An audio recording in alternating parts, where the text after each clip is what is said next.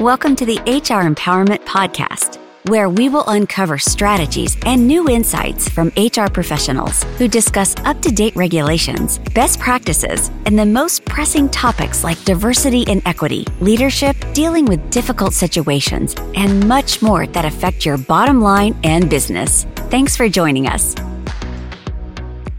Hey everybody, Wendy Sellers here, the HR lady. Thanks for coming back and listening to our series on employment concerns in 2023. Hey JC, I have a question for you. What's that?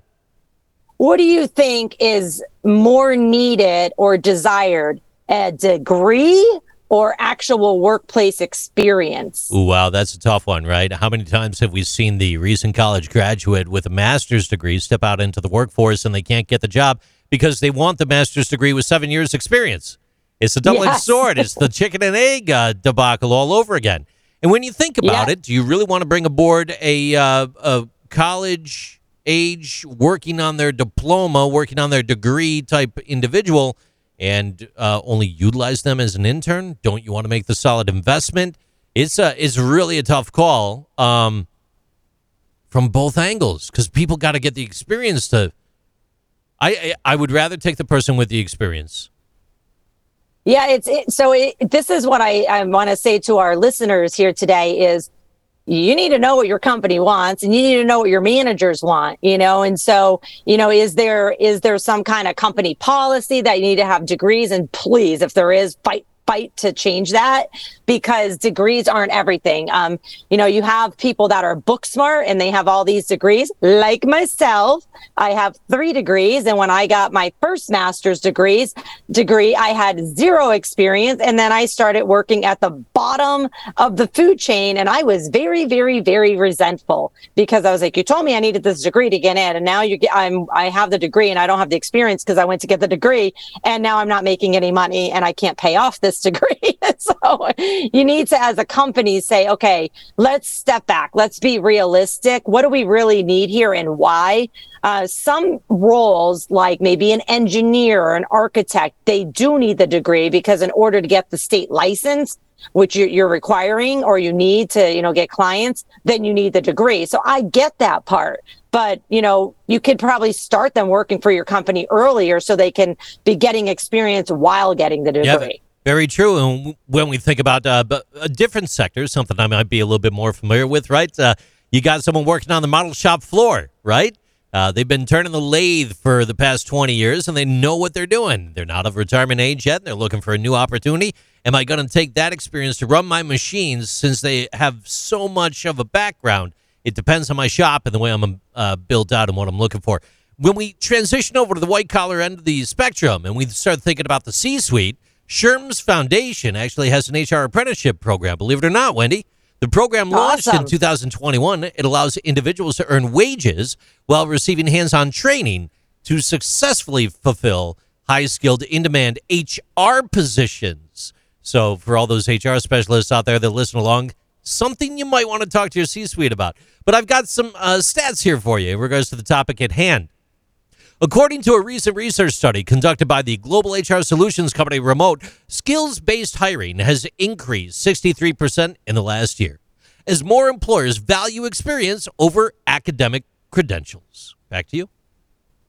Yeah, thank you for bringing that up because it is super important um, to know that a degree is not going to necessarily get you the experience. Now, you do have to um, talk to your candidates. Sorry, you do have to talk to them and say, and your employees too, and say, okay, well, tell me about your degree program because some colleges say, nope, you can't read, you can't um, uh, graduate from this college or this high school or this associate's program, whatever it is, without having internships, without having some kind of real life work experience, and other colleges don't. So, yeah. um, uh, regarding having any kind of certification or licenses, um, license is one thing, a certification is another.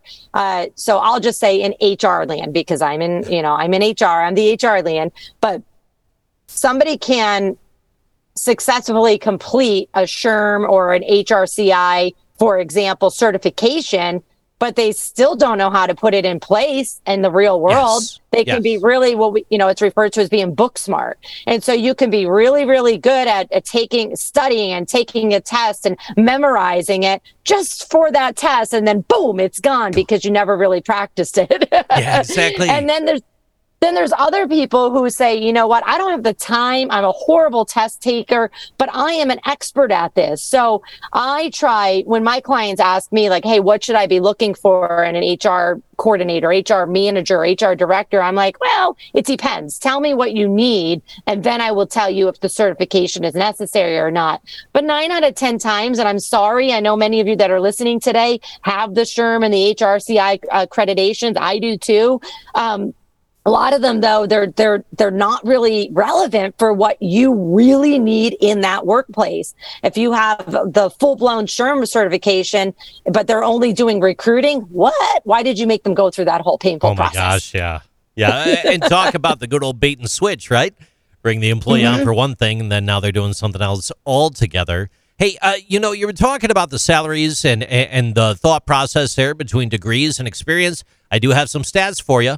Uh, the average salary. i love, I love for- stats bring it, it. Average salary for a marketing role that requires a degree, according to some of the research that was done and conducted by remote.com.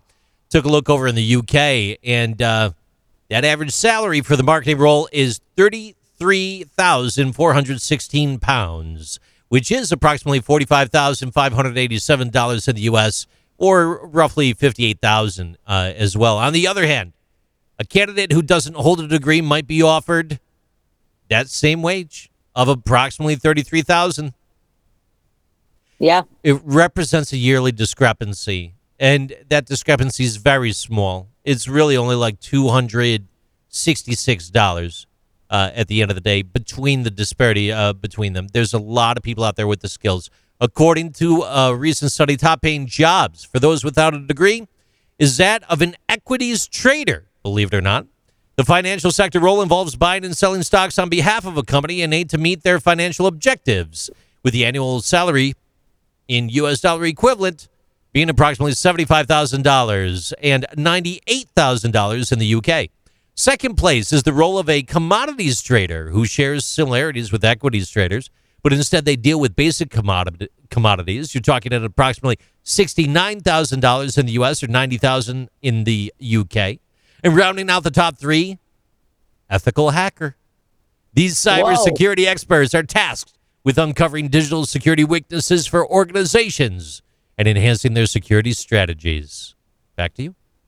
Isn't that amazing that there's no degree required for those roles? And we probably, I, at least I do, I think highly, you know, positive terms of those roles and thinking, wow, these people must be really, really smart. The point is you don't, you can be smart, you can be educated without a formal degree. So don't get, my opinion is don't get caught up in degree so much unless it's absolutely mandatory. Say, for example, like I said, an engineer or an architect where you need that degree in order to get the license. And then states vary too, um, with the licensures. So make sure you know what you really want, not just, oh, this is what we've always done, because guess what? What we've always done isn't going to be working here anymore. With that said, we are going to be talking in the next series about advice for employers um, and to make sure that you keep recruiting even if you have no openings. Thank you for joining the HR Empowerment Podcast, brought to you by Aurora Training Advantage. We hope you've gained new insight and strategies to navigate the HR profession. We look forward to you joining us again on the HR Empowerment Podcast.